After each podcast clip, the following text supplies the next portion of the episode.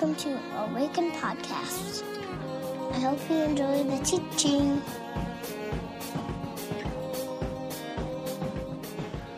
Well, welcome everybody. If we have not met, my name is Micah. I'm the lead pastor here at Awaken, and really glad you're here. Um, if you're new to Awaken, especially uh, thankful and glad. We recognize that it's no small feat to come to a church for the first time. Um, so I hope that you feel welcome. Um, we'd love to know that you were here. Michaela said it earlier, but there's cards on the table, and if you want to put those in the black boxes uh, at each of the exits, we would love to get to know you, take you out for coffee, uh, and hear a little bit about your story. So, um, if you have your Bibles, I want to invite you to turn to Hebrews chapter 4. We're in a series on the book of Hebrews. And before we do that, or as you make your way there, I want to clear up something that I said last week. Uh, in listening back and hearing some feedback, I recognize that I tried to communicate something that I'm not sure came out as well as I intended it to, or as clear as I intended it to. And so, um, you know, this is a place of grace, right? So we're going to try again, just uh, on that one. Uh, I talked about Sabbath last week and the importance of rest. And I invited you all to consider taking a day uh, and setting aside and resting, to actually stop doing and stop creating, but to, to be instead of do. And as I did that, I also asked if you would give me a gift uh, to my family. And, and, and again, I'm not sure I did the best communicating that. I think at one point I said, don't die on a Friday. Friday's my day off. And uh, that was immature and maybe cavalier, and I apologize for that.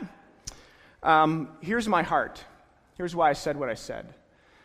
I remember sitting in a park with 25 people when we started Awaken.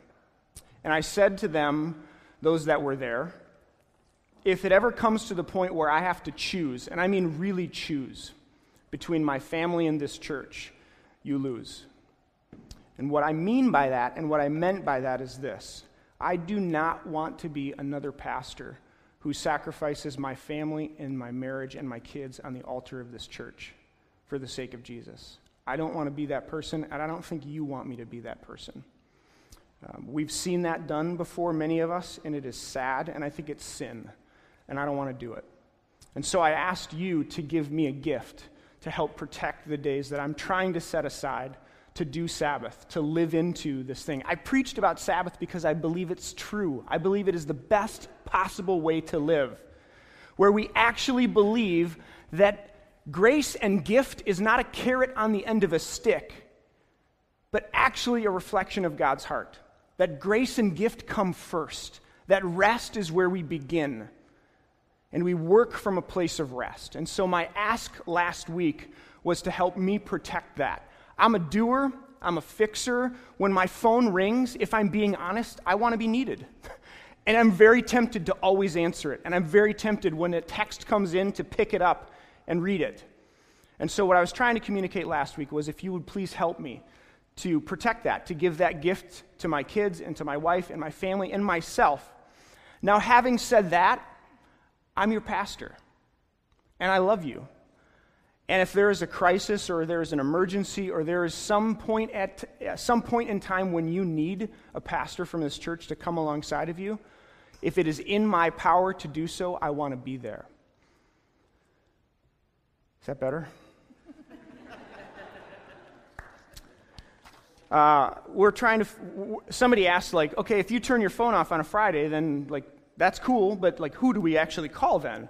That's a great question because my phone is also the church phone. So you, we've, we've begun conversations as an advisory team to like, how do we actually do this? Um, so again, we're in process and we, uh, we appreciate grace as we figure this out. Uh, this church is, um, it's growing a little bit here and there, and so we're trying to, trying to grow with it. So thanks for that. Is that, are we, are we good? Are we good? Okay, cool. Hebrews chapter 4, friends. Uh, stand if you will. Verses 12 through 14 say this For the word of God is alive and active, sharper than any double edged sword. It penetrates even to dividing soul and spirit, joints and marrow. It judges the thoughts and the attitudes of the heart. Nothing in creation is hidden from God's sight. Everything is uncovered and laid bare before the eyes of Him to whom we must give account. Pray with me.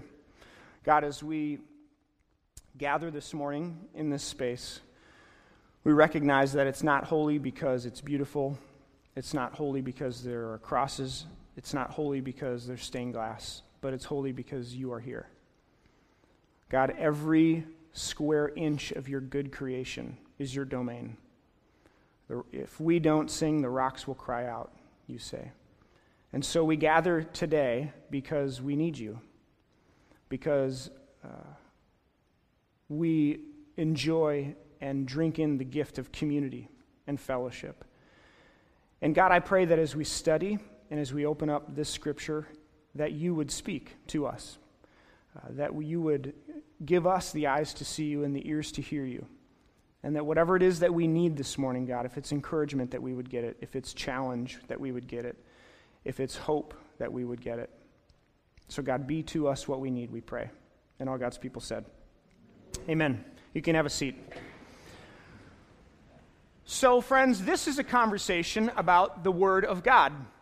Uh, I'm guessing, if I were to poll the room, that this passage in the Bible is probably pretty familiar to many of you if you've been around the church for any length of time. I remember uh, some of my earliest memories about the Bible. Um, sword drills. Anybody ever remember sword drills? Yeah, we're going to do that right now. No, I'm totally joking. sword drills, if you, are not familiar, this was like at VBS, you know, you'd, somebody would say, John 3.16, and the first youngster to stand up and say, for God so loved the world that he gave, you know, gave his only son. Yeah, you know that one. Then you'd win a point or whatever, and you'd win a, a, a tic tac or a blow pop or something for the prize. The sword drills, right? Because this, friends, this is the sword. This is the Bible. It's the sword. Sword drills. I remember uh, uh, a church I was at that gave away Bibles to fourth graders because somebody decided that when they got to fourth grade, they were ready for a Bible. I don't know who makes those decisions or if that's like in seminary they teach you that or what, but I missed that class. So it was fourth graders, and they came up, and often a passage like this was quoted that the Word of God is sharper than any double edged sword, it's active and alive, and, uh, or Thy Word is a lamp unto my feet, you know that one. So uh, kids, kids' Bible uh, uh, when they turn fourth grade. Or, of course, then Amy Grant, right? Songs from the Loft. Thy word is, yeah, yeah, yeah, you know that one. I was singing it in the, you, you were singing it this morning. And so was I. I'm driving down Randolph. Thy word is a lamp unto my feet. You know that one, right? Yeah, it's Amy Grant. Songs from the Loft. That's great. So, which one were you singing?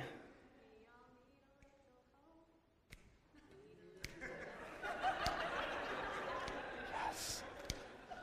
Come on, Kate. I love it. Songs from the Loft. Thank you, Amy Grant. And Vince Gill. No, that was before Vince. Sorry. Nobody heard that, did they? Okay, so this is a conversation about you know the Word of God, and um, here's my hope this morning. My hope and my aim, my prayer, is that we move this conversation out of the category of two-dimensional, black and white, words on a page, and into the category of a transformative and dynamic possibility, a speech act that happened and is happening. What is the Word of God? So uh, let's jump in. Uh, first, a question What's being referenced? When the author of Hebrews says, the Word of God is alive and active, it's sharper than any double edged sword, you have to ask the question, I would propose, what is the reference or what is the referent? What is being referenced when he says the Word of God is active and alive? What's he talking about? More often than not, when the passage is read, when, we, when I've studied it, the preacher or the listener assumes that this book that I, the book that I hold in my hand is royal blue. Does anybody remember that? Liar, liar. Yeah, okay.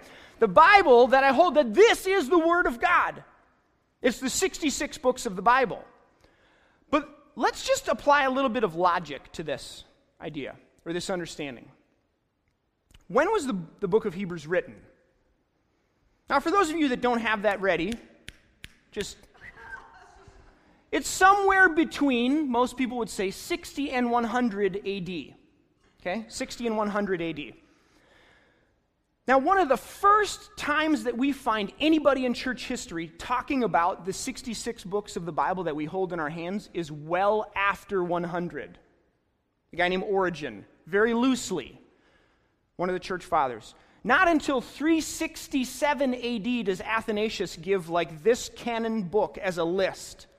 In the second and third century, there was all kinds of debate about the book of Hebrews, ironically enough the book of Esther, the book of James, as to whether or not they should be included in the 66 books that we call the canon, the holy scriptures of the Christian church.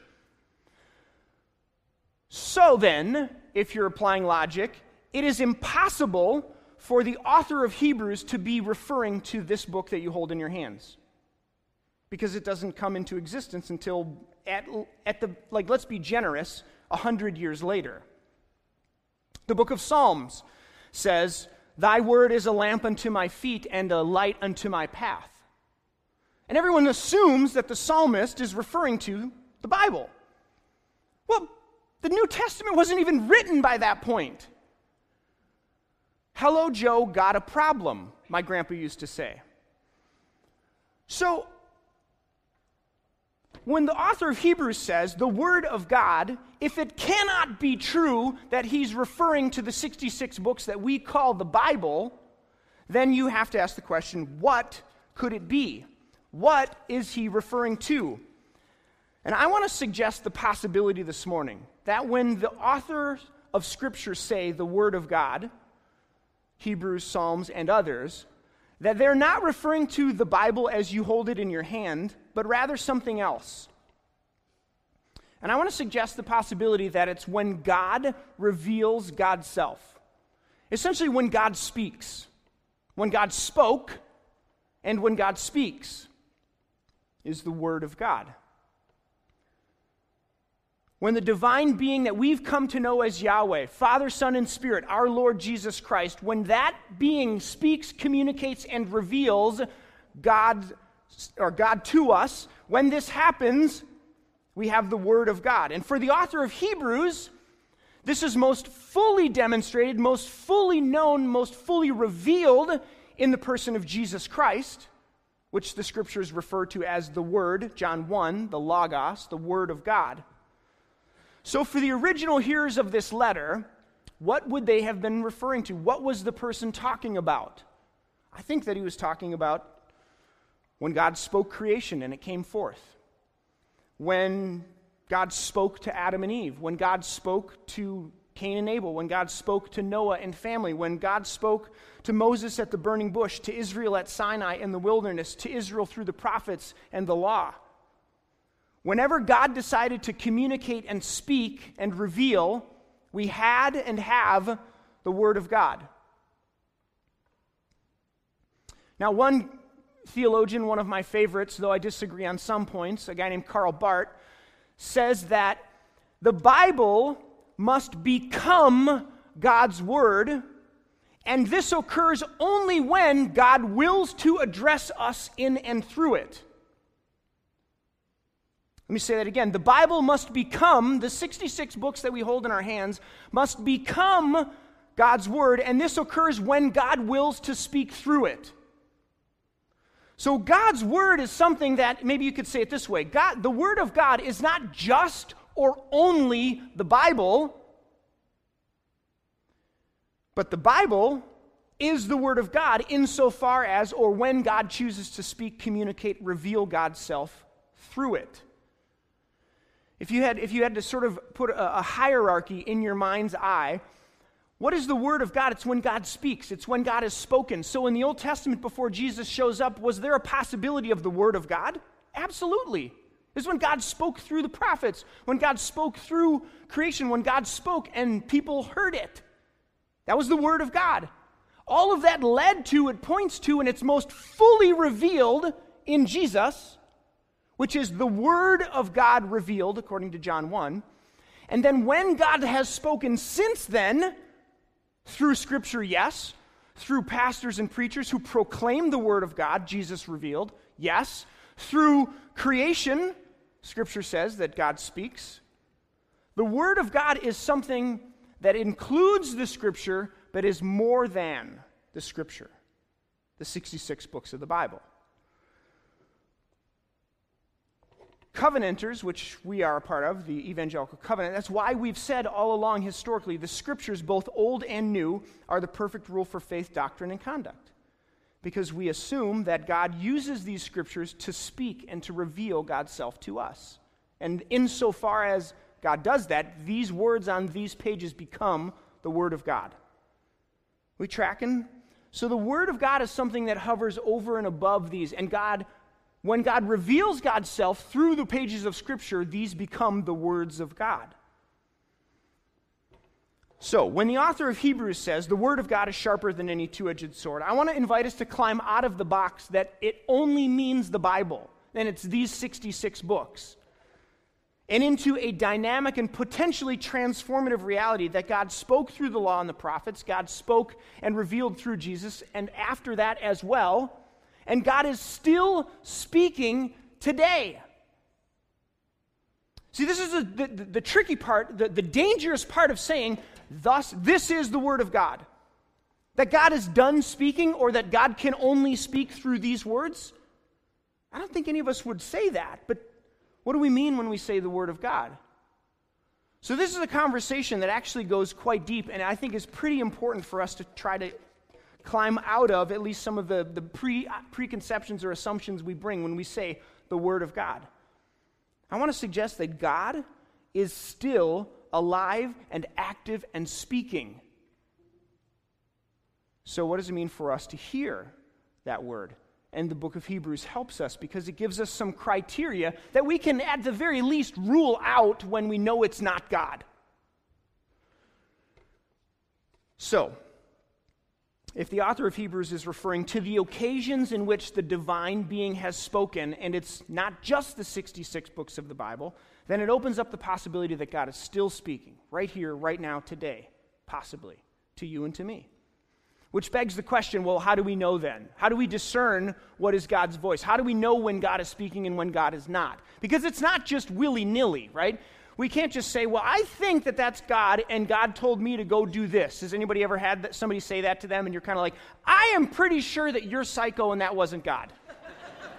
right? I mean, we've all kind of been there. I'm, I'm pretty sure that God's telling me to marry you, sweetheart. And, you know, like, or, or vice versa, you know, and you're kind of like, no, absolutely not God, I guarantee. So, how do you decide or how do you determine when it's God and when it's not? Because that's the question, right? So we turn to the book of Hebrews, and we have at least some criteria by which we can say, yeah, when God speaks, it's going to do this, or it's going to not be that. It's, so let's just go through a couple of things as we sort of hone in on this. One, it's alive and active. When God's word shows up, when God speaks, it's alive and it's active. What does, it, what does that mean? I think it means that it accomplishes something, it moves, it creates, it builds, it's generative. When God speaks, things happen. Isaiah 55 says, As the rain and the snow come down from heaven, and do not return to it without watering the earth, and making it bud and flourish, so that it yields seed for the sower and bread for the eater, so my word that goes out from my mouth will not return empty. It will accomplish what I desire and achieve the purpose for which I sent it. We know it's God's word when it builds, when it generates, when it creates, when it's life giving, when it's active, because it's alive, it's, a, it's active. We know that it's God, or, or at least when God speaks, it will divide between soul and marrow which is such a great like visual picture right? When god's word goes out it like gets inside of your joints to the point that i would say it just cuts right to the heart of the matter when God speaks, it cuts through the static, it cuts through the chaff and the chatter, and it gets right to the heart of the matter. Have you ever had one of those moments? I remember I shared this story a while ago, but Laura and I were, we were talking on the phone, and she was just telling me something about, uh, uh, I think it was uh, driving other kids, uh, other people's kids to, to an event. And uh, I'm on the other I'm on the other line, and she's like, you know, should I take this route or should I take that that route? And it's snowing, or should I go or should I not? And I'm thinking to myself, I am not a meteorologist, babe. I'm a pastor. I don't know which route you should take. Like, look it up on your phone. It's like, it tells you which ones are, there's traffic and which ones there aren't. You know, like, not that hard. This is what I'm thinking in my head. Not saying all of this. I'm not that dumb. but I'm thinking all of this, right? So maybe I am that dumb.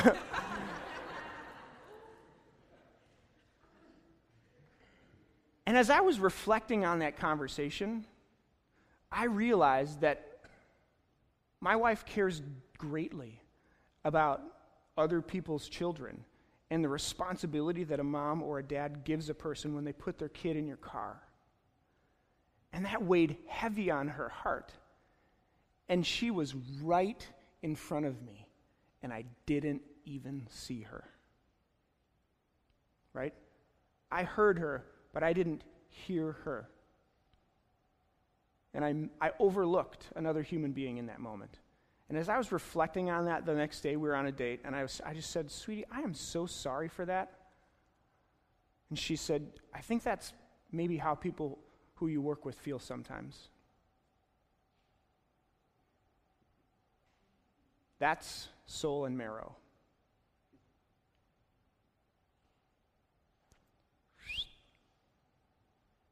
That was the word of God for me that day. You've been there before, haven't you? That's what happens when God speaks, and you know it when you're there.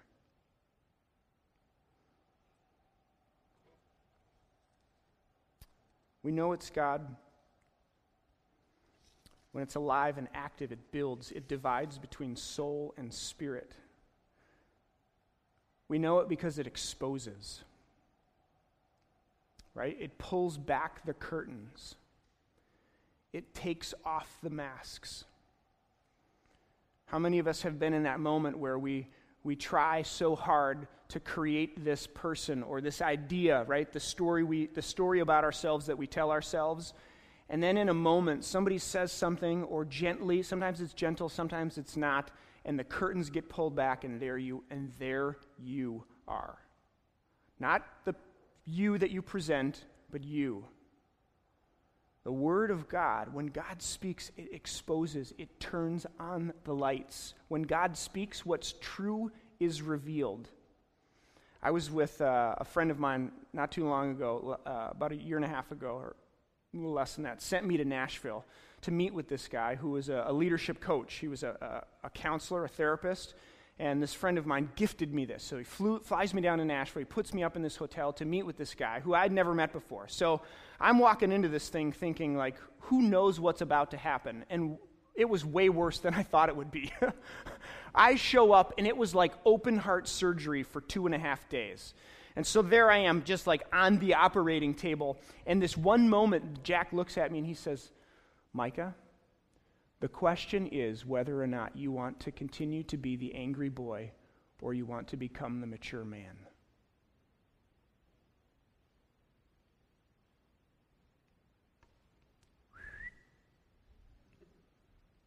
And there you are. That was the word of God for me that day. That was God speaking to me through this person who was faithful and paying attention to what the Spirit was leading him to do and God spoke to me that day and began in me a journey that I am still on. Well, what does it mean to become a mature man and leave behind some of the wounds that I have to become something that God is calling me to be? That's the Word of God. And it wasn't in here. When God speaks, it always brings and invites life. I'm just unpacking the last half of the verse here it always brings and invites life. It's generative. It is always pointing towards and bringing you towards and inviting you to move towards life. When God speaks, more and more and more flourishing happens.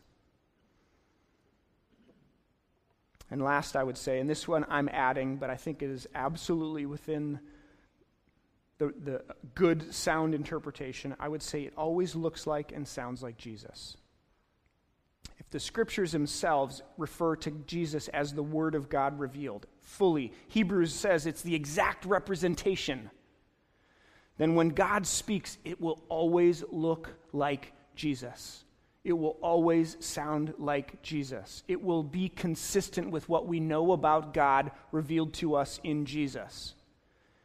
And so maybe you're here this morning and you've had someone say something to you that they said was the Word of God.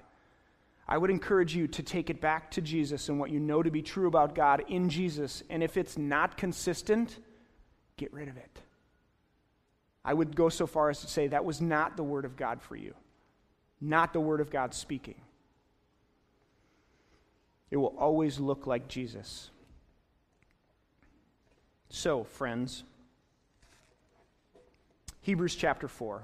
The Word of God is alive and active, sharper than any double edged sword. It can divide between soul and spirit, joint and marrow. It exposes, and we have to give an account when it does.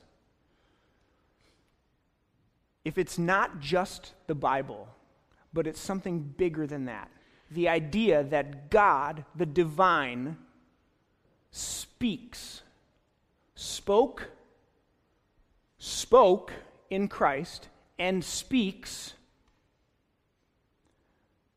then it's possible that God wants to and is speaking to you today.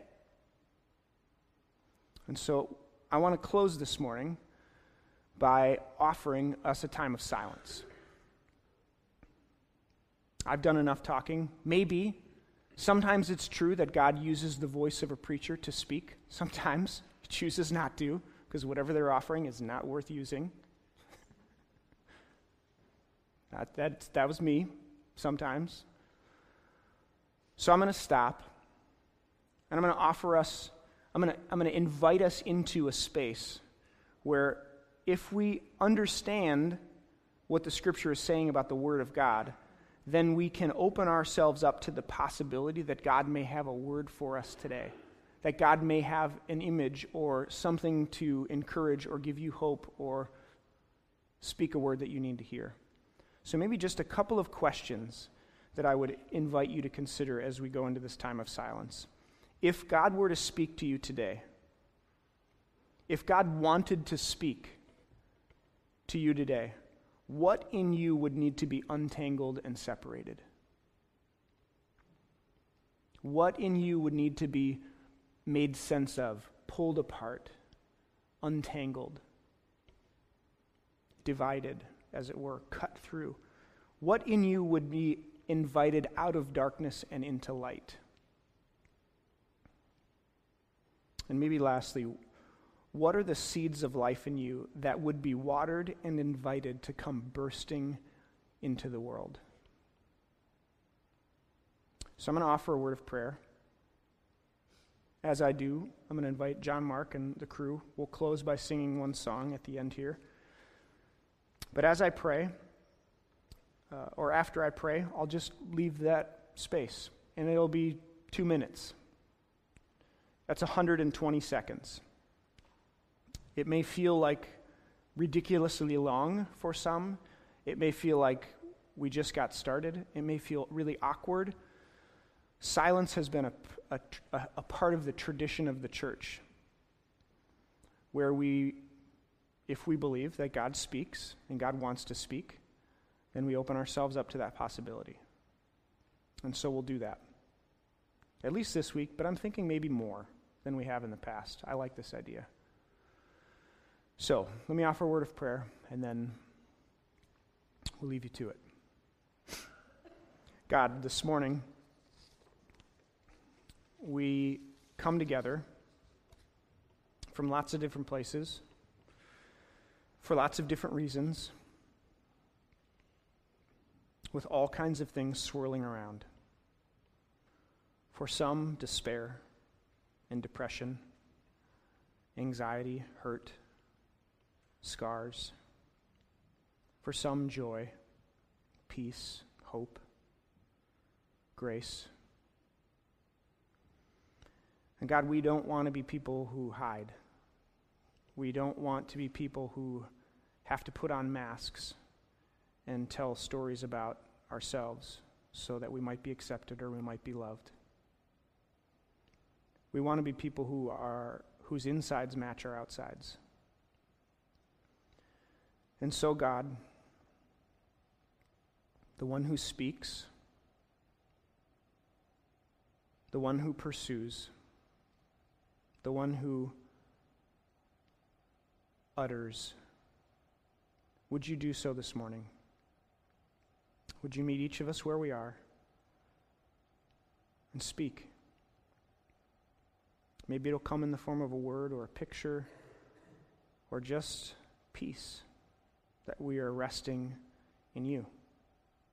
So hold us, touch our hearts, speak to us. We pray. Like many in our tradition, we say, Hineni, here I am. I want to encourage you this morning to be reminded that the voice of God, the Word of God, is nothing to be afraid of. I think sometimes when the lights turn on, our tendency is to want to scurry, to run. And I want to remind you that what we know about God, we see in Jesus. One who says, Bring all the kids to me. One who says, He who is without sin, cast the first stone. One who says, Come to me, for my yoke is easy, my burden is light. So, whatever you hear, I want to encourage you to just stand in it and let God do what God would do. Invite you to whatever God is inviting you to. And trust that God is good, that God is a God of hope and of grace and of mercy and of love and of peace. And it's for you. So, grace and peace be with you. I love you. See you next week. Find us online at www.awakencommunity.com or on Facebook at www.facebook.com backslash awaken community. or on Twitter at Awaken Community. See you next time.